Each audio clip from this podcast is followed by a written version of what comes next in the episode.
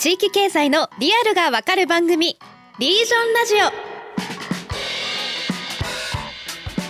オ。皆さんこんにちは。パーソナリティの KSB 瀬戸内海放送アナウンサー滝川夏樹です。ナビゲーターを務める AI 代表理事の木下仁です。同じくニュースピックスリージョンの呉拓磨です。この番組は地域に根ざして新たなビジネスを生み出しているイノベーターの方々をゲストにお迎えして地域経済のリアルを学んでいきます今回も木下さん呉さんと一緒にお送りしていきます。よろしくお願いします。はいよろしくお願いします。よろしくお願いします。はい。新年一発目の収録ですね。ちょっと。本当ですね。ねだいぶずれちゃいますけど。23年にねもう入ってっていうので、はい、新規一点やっていきましょう。はい。はい。じゃあ今回も登場するゲストの方に関するキーワードについて、まずはサクッと解説を入れていきたいと思います、はいえー、今回のキーワードは前回の予習会も聞いてくださった方々はお分かりだと思うんですが産業観光、産業観光って今まあ流行ってるんですけど一体どんなものだっけっていうところですね。改めて、えー、木下さん1分ほどでおさらいをお願いできますでしょうか？はい、まあ、日本はいろんな地域でですね当然物も作ってますしいろんな産業ってあるんですけれどもそれはあくまで物を作るだけとかサービスを提供するだけっていうので観光しに行く対象ではなかったんですけれども、うんうん、えー、実はまあ今この生産地が単にどっかの会社が依頼されて物を作るとかそういうことではなくてですね自らやっぱブランディングを果たしてっぱりその地域自体のさらに価値に変えていこうということで、分散していたね、この製造、流通、そして小売りみたいなところを統合して、えー、うちの町は実はこういうものをもともと作ってきたんです。で、技術力はあるんですっていうことをみんなに知ってもらうことでですね。うん、で、さらに今行ってみるとやっぱ愛着っていうものが増してくるので、うん、どっかの地域っていうところに行って自分の知っているものを買っていくみたいなことの関係値をですね、もう一回作り直そうっていう地域がえ産業地域でもたくさん出てきたということで、え今回その最先端の取り組みをね、お聞きできるんじゃないかなというふうに思っております。うん、はい。わかりやすい。わかりやすい。この1分縛りを、ね、毎回ね、緊張感が1分2分でってね、なんか分かってなくて分かったように締めたいっていうこの気持ち。ご利用しでのあのまとめではあるんですけれども、大丈夫 大丈夫でした？でも分かりやすいです。分かりやすいです、ね。大丈夫ですか？いやでもね、この間予習会で聞いて、オープンファクトリーのイベントとかいっぱいあるよねとか、うんうん、あの、まあ、工場見学しに行く大人の社会科見学みたいなイベント増えてるよねみたいな話をしたりあ、ね,、とは別に工場だけじゃなくても、うん、その地域そのものをあの舞台にしたイベントってできるよねみたいな話をね、うんうん、滝川さんめちゃめちゃ食いついてたんですよ、ね、はい私もこの瀬戸内エリアこういっぱい産業があるので産業観光イベントを企画してみたいなと思って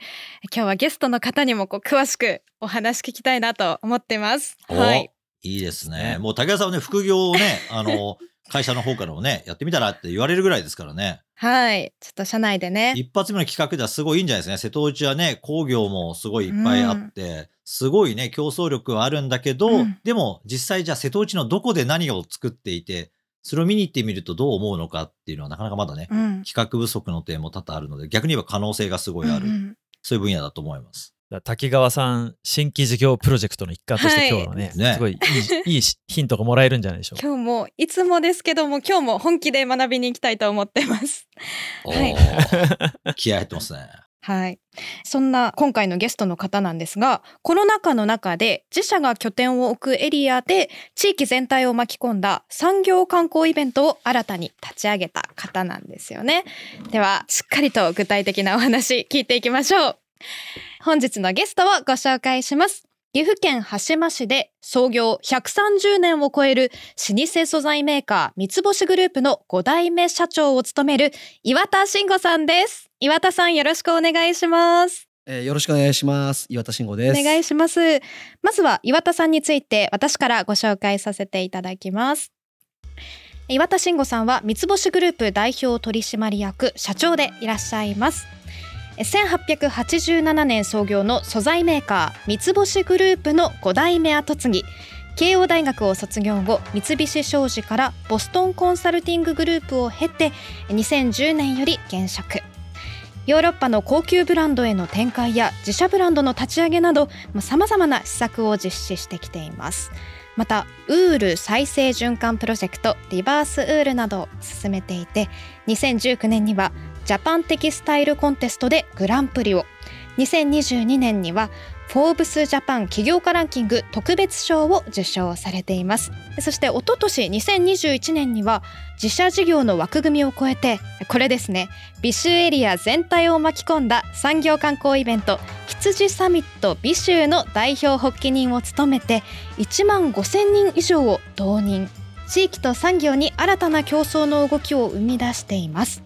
2022年去年には新しい地域経営コミュニティベンチャー跡継ぎ競争基地焚き火湖もスタートしました。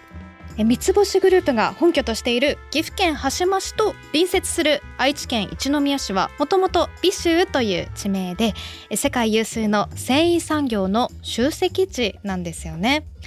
岩田さんは大学から東京に出て総合商社コンサルというキャリアを経て美州エリアに戻りご実家の事業を継がれてきたいわゆる後継ぎ経営者ということです。もう130年の後継ぎって尋常じゃないですよね、うん、130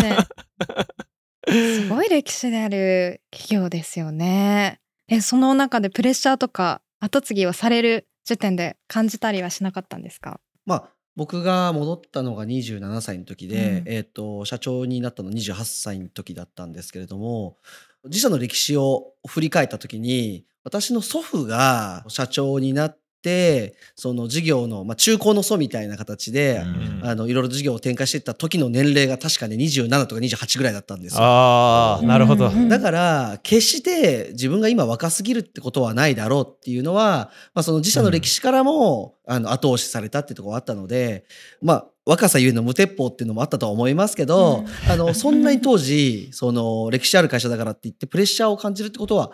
正直言うとなかったんですよね。なるほど。じゃあそもそも三つ星グループってどんな会社なのかって簡単に教えてもらっていいですか、はい、えっと、もともとは和服向けの布地の艶をつけるっていう艶付け業っていうちょっとイメージ湧きにくいかもしれないんですけれども、あの、仕事から始まっていて、で、ちょっとこれ最近気に入ってるのは、その創業者がですね、岩田志麻さんっていう私のひいひいおばあさんなんですよね。今風に言うと、女性起業家、ワーキングマザーって感じで、まあそういったところから始まりまして、で、先ほどのあの中古の祖って言ってたおじいちゃんの時代に、まあそのウールを中心とした洋服向けの生地作りの方に大きく展開していき、で、まあ父の代とかで染色の技術を生かして、三つ星ケミカルっていうと樹脂の製造の方の会社もあの広がったりして、まあ1990年ぐらいをまではこうガーッと自社もそうですし美州産地全体も伸びていたっていう背景でした。で、ただですね、1990年ぐらいのまあバブルですよね。バブルをピークに、日本の製造業って全体的にも厳しい環境になってたと思うんですけど、その中でも繊維産業っていうのは、まあ悪い意味でトップランナーをひた走ってしまって、えー、製造量で言っても、企業数で言っても10分の1以下ぐらいまで一気に下がっていくっていう中で、まあ僕戻ってきたんですよね。そんな中でのタイミングなんですね。うん、はい、そうなんですよ。なので、当時僕、ボストンコンサルティングっていうコンサルティングの会社にいたんで、うんうん、周りの先輩とか仲間からは、何もそんな焼け石に水じゃなきゃないけど、もうややばいところに突っ込んでいくなんてみたいな、ね、そうそう。行くなんて、そんなことしなくてもいいんじゃないのって言われたような気もするんですけど、まあ、ただその時に正直損得で戻るか戻らないかを決めてなくて、はい、あのしかも別に助ける助けないという悲壮感でもなくて、うん、まあ、その東京とかで学んできたこととか経験してきたことを、うん、ベンチャーで新しい事業を作るっていうのももちろんエキサイティングだけども、うん、100年以上続いている企業の後継ぎとしてその地域と一緒に何かやっていくっていうことの方がユニークで面白いんじゃないかなって思ったんですよね。なんでそのユニーク軸というか面白さ軸で選んだので、まあ繰り返しになるんですけど、プレッシャーっていうのは正直当時はそんなに感じてなかったっていうのが、あの、正直な本音です。なるほど。ユニークさ。ちなみにあれですね、実は後継ぎの人がゲストに登場するのこのラジオ番組史上初めてなんですよね。うんうんうん、そうですね。そっか。確かに。ああ、そっかそっか。確かに。意外と攻めてなかったですね。そうなんですよ。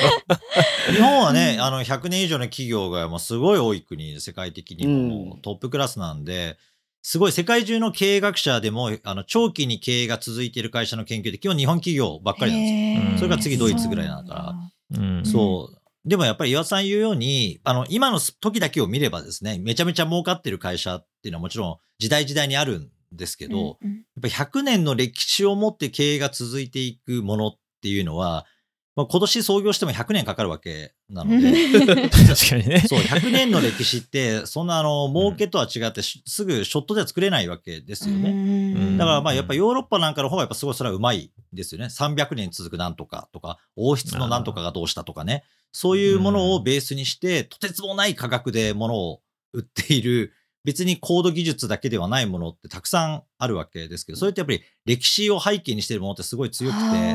で、それってね、新興国は真似できないんですよ、ほとんどの国。確かにね。そう。やっぱ世界一でかいゼネコンとかそういうのってやっぱね、一番新興国で起きてきたりするわけですけど、でも100年、200年続くとか500年続いてるっていう歴史を元にしたものとかサービスっていうものは、新しい国では決してできないものなので、やっぱりすごい価値のあるものじゃないかなとやっぱ思いますよね。しかも今のあの木下さんの話にあった通りその歴史って作れないっていうのもあるんですけどその美州っていう産地が実はあのウールの世界三大産地の一つって言われるぐらい、本当にその特別な場所なんですよね。世界の中でも価値があるんですね。そうですね。あのー、日本の美州産地とイタリアのビエラ、えー、イギリスのハダースフィールドというこの3つがですね、えー、世界三大毛織物産地というふうに言われていて、量も当然なんですけれども、まあ、やっぱ質の面ですごくあの評価が高いと。で、ただ、そうやって口では言われてるけど、実際自分の会社の記事がどうなのかって、やっぱりその使われて初めてなんぼなので、やっぱり戻って最初、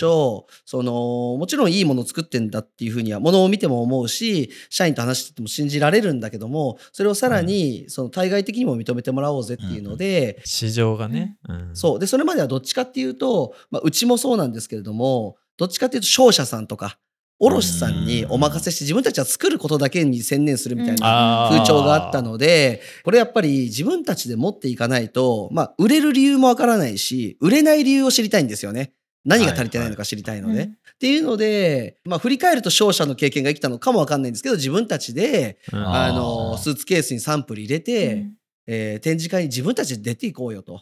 ていう形で、あの、2012年にヨーロッパのプルミエルビジョンっていう展示会に単独出展してそこからですねエルメデジルドゼニアっていう超一流のメーカーが最高の最高のメーカーですよね、はい、メイドインジャパンっていうあのコレクションを作るときにウール生地としては唯一三つ星を選んでくれたりとか、まあ、その後あの皆さんが知っているような LVMH グループとか、ケリンググループっていうような超一流ブランドとの継続的な取り組みっていうのがやっぱり伝わっていって、あのすごく自分たちのものづくりのクオリティとクリエイティビティに自信も持てたしでもう一個良かったのが直接行くことで、うん、その要は商談の前後に雑談するようになるんですよね。はいはいはい。で、最近何注目してんのとか、はい、なんか、あの、どういうこと面白いのっていう話の中で、三つ星の記事ってすっごくいいから今後も使い続けたいんだけど、うん、本体の方からサステナビリティをしっかりと意識しろって言われてて、なるほど。あの、認証とか必要になってくるから、今のうちから準備しといてね、みたいな。友人としてのアドバイスをくれるようになってきたんですよね。なるほど。一時情報ですね。はい。で、結局その日本のアパレルさんっていうのは、まあもちろん意識されてるところたくさんあるんですけども、うん、なかなかビジネス面でそこまでサスナビリティの側面を強調される方って多くないんですけども、うん、ヨーロッパだともう比率で何パーセントそうしなきゃいけないとか、うん、そういうことをしっかりと言ってくれる人がいたので、そこでやっぱり、まあその素材メーカー、テキサルメーカーとしてサスナビリティしっかり考えなきゃいけないなっていうふうに自分の中で強く思うきっかけになってくれたんですよね。なるほどね。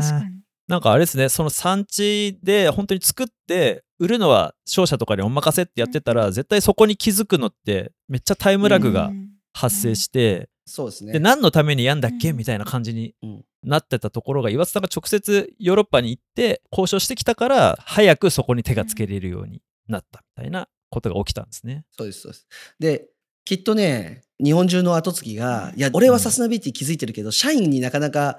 伝わんないんだよねっていうお悩みを持ってる人もいるかもわかんないですけど、なるほど、なるほど。これね、やっぱ直接お客さんに言われちゃったんだよねは聞くので、なるほど。あの、そういうところを含めて、あのの、お客さんにもそうだし、社内にも届くっていうところも含めて、あの、直接行ってやっぱ良かったなと思いまして、で、その中で、ね、まあ、あの、素材の調達先をどうするかとか、ものづくりの工程でできるだけ CO2 排出しないようにはどうするかとか、使う人と作る人が、まあ、直接つながっていって、まずは、あの何が実際に起きてるのかってことを知ってもらうってことが必要だよねっていうふうに、まあ、気づいてきて自社ブランドである三つ星1887っていうあの布ではなくてお洋服として実際に使ってもらえる形のブランドを立ち上げました。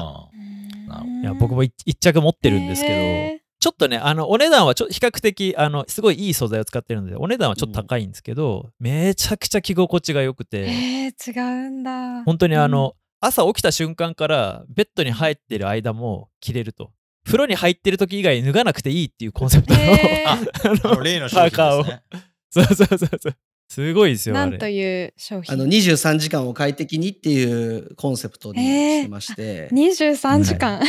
はい。23時間を快適にする T シャツっていうあの最初の商品でして、まあ今、郷さんが言っちゃったんですけども、なんで1時間やってるのかっていうと、お風呂とか、あとはサウナですよね、今だとね。サウナね。うん。やっぱお風呂サウナは、あの、裸の方が絶対に快適なんですけども、その出た後にベースでまとっていただくっていう形で言うと、面白い実験してる人がいて、シドニー大学によると、ウールの T シャツ着てる方が、コットンとかポリエステルのあの寝巻き着てるよりも、早く眠れて長く寝れるみたいな、リカバリーウェアみたいな側面もあるっていうので、まあ、世の中には変わった研究してる人もいるもんだなと思いましたけど、あのそういったことも含めて、で、やっぱ実際使ってもらわないと、なんかウールがサステナブルでいいよとか、うんうん、あの、着心地いいよって言っても伝わらないと思うので、まあそういった形の中をやっていく中で、一方でコロナがその、そういうことをやり出した時に起きたんですよね。で、コロナって、あの、やっぱり飲食業とか観光業っていうのが、やっぱり直接的には最初すごくあの急激な落ち込みをされたと思うんですけども、うん。はい、実はその背景で、外出しないっていう中で洋服、うん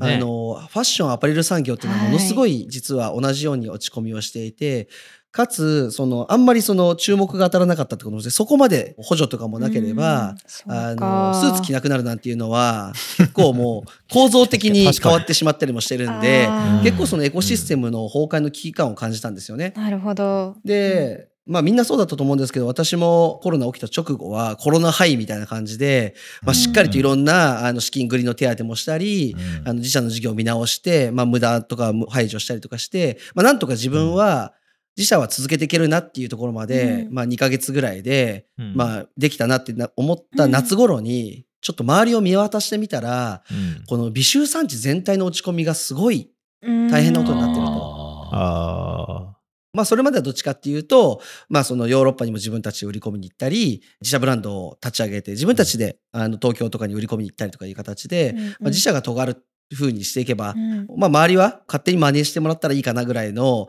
ちょっと尖った考え方をしていたんですけれども、うん、まあそんなこと言ってると、その産地のエコシステムが持たないなっていうふうに、あの、まあ直感的に感じて、うん、もう本当にスイッチがパチンとあの切り替わる音がなんとなく聞こえた気がしていて、で、こっからはなんかみんなで協力しようと。で、お客さんも囲い込むんじゃなくて、シェアしようそんなようなことを思った中で羊サミットビッシュがあの生まれてきました。産業観光イベントにつながっていった。うんうん。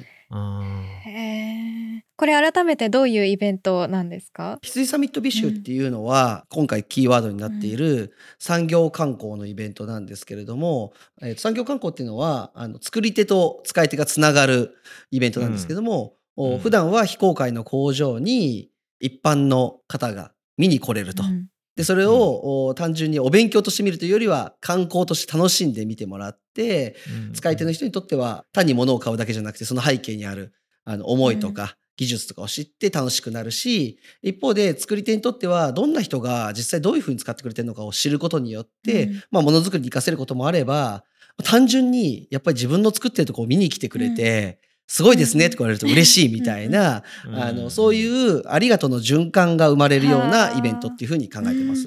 なんか繊維業って特にその作り手さんと使い手さんがこう会えるっていうのがなかなかレアな感じがします。うんうん。そうなんですよ。伝統的な産業だけに結構そのサプライチェーンっていうのが長くて、あの、僕たちも布地を作ってるのがメインなので、あんまり直接お洋服を着てくださる方には、その間にはデザインと縫製、うん、えー、で、小売さんとかっていうのが入るのが普通なので、うん、あの、出会うことは基本的にはなかったので、うん、そういう意味では、実はなんか身近なものではあるんだけども、意外にレアな体験にはなるかなというふうには思いますね。そうそう。消費者側からしても例えばスーツ作る時とかによくあの高級美臭ウールの素材みたいなのってうーん。って思うんだけど、ビシュウールがどういいのかとか、どうしていいって言われてるのかとかは、ぶっちゃけあのただ服買うだけだったら分かんないんですよね。だからさっきの岩田さんの話ちょっと戻るとそのヨーロッパに出て行ってマーケットを知るっていうことをまあ岩田さんはそのコロナ前に始められた。だけど一方でその美醜のことをあの消費者側が知るっていう機会っていうのはそんなに多くなかったっていうところに対してそのコロナきっかけにして地域自体にその使い手が来てもらう機会を作るっていうことで今知ってもらう機会を創出するっていう、まあ、そういう動きに変わっていったっていうことなのかなというふうに思いますね。うん、そうですねであのコロナの中でもちょこちょこその自社ブランド始めたおかげであの会社に見学に行きたいって言ってくれる一般の方っていうのが増えてはきていたんですよ。でただで来てくれた人をいろいろご案内するんですけどなんか自社だけだと、まあもちろんやろうと思えば一日持たせられるんですけど、はい、せっかく、せっかく美州まで足運んでもらったんだったら、他の仲間の会社を見てもらった方が絶対に体験として面白いだろうなって、体感値として思ってきてて、で、他の会社なんか聞いてても、ちょいちょいそういうことやってるんだけど、やっぱりみんな同じような感じっぽいなっていうのは思ったんですよね。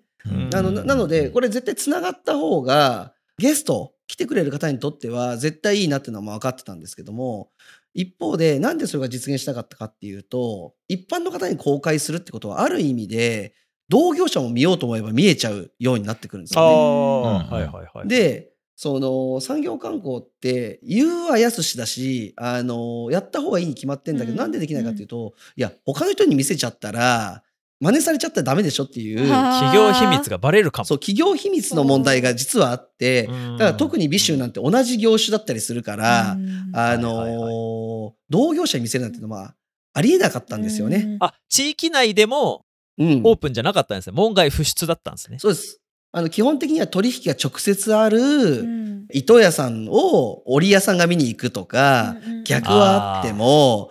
織屋さん同士が見せ合うってことはほぼないし、あの、糸屋さんでも、その取引ないところにわざわざ見せるメリット特にないので、そういうことは気づきはなかったから。ライバルなんだ。そう、同業者って仲間であり、まあ、ライバルってところやっぱりあって、しかも100年以上ライバルだったりすると、まあ、やっぱり、先代からすりゃ、あいつは親の敵だからな、みたいなのって、ゼロじゃないと思うんですよね。なるほど、なるほど。まあ、よくありますよね。長いがゆえの恨み、つらみ、しがらみ。まあ、しがらみですね。まあ特にやっぱ一回今のね、一大産業ぐらいになってると余計やっぱりもう自分の地域を対象にみんなが取引してると思ってるんで、隣近所がコンペティターだとみんなが思い込んでるんだけど、でも地域自体の競争力が下がってくると、本来は協調して外と戦わなきゃいけないんですけど、そこにギアチェンジがなかなか効かないうちに地域産業ってそのものがダメになっていっちゃう。繊維産業結構、やっぱり伝統的に日本強い地域結構あったからみんなダメになってる結構多いですよね。やっぱりあの第3のプレイヤーが出てきて全部絡め取られていくんだけど、うん、まあなんだろうな、団結してそれに対抗するっていうことができないままダメになっちゃうところっていうのは、かなりありますよね。なるほど、ね、そうですね。そういうのがまあ常識なんですけど、うんうん、トライしてみると意外に大丈夫っていうのが、うん、あの今回羊サミットをやってみて、あの、経験したこと。うん。周りはどうなんですか？世代交代とかは。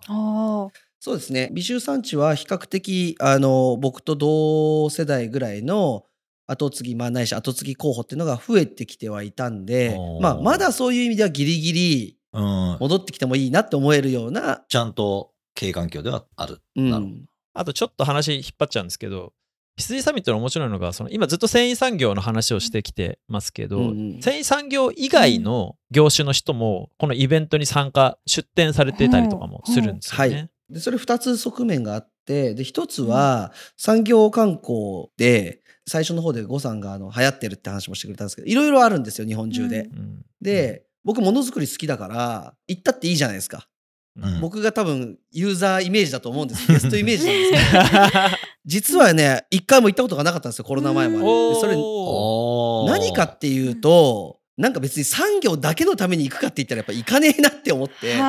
そこでなんか美味しいご飯食べれるとかなんか他に面白いエンターテインメントもないとプラスで産業もあるって言ったらやっぱ行くだろうなっていう感覚があった時にあの絶対産業観光なんだけど地域と競争しなきゃダメだっていうあの意識があって発起人の段階から他産業の人入れようっていうので、料亭の息子に声かけに行ったりとか、あとは物を運ぶっていうところで大事だからやっぱ物流とか、そういうところも仲間に入れようっていうので言いに行ってですね。で、まあ一個ちょっと羊サミットの例挙げると、喫茶店のモーニングってあるじゃないですか。はいはいはい。多分、あの食べられたことあると思うんです。あれ発祥の地がこの美州産地なんですけど、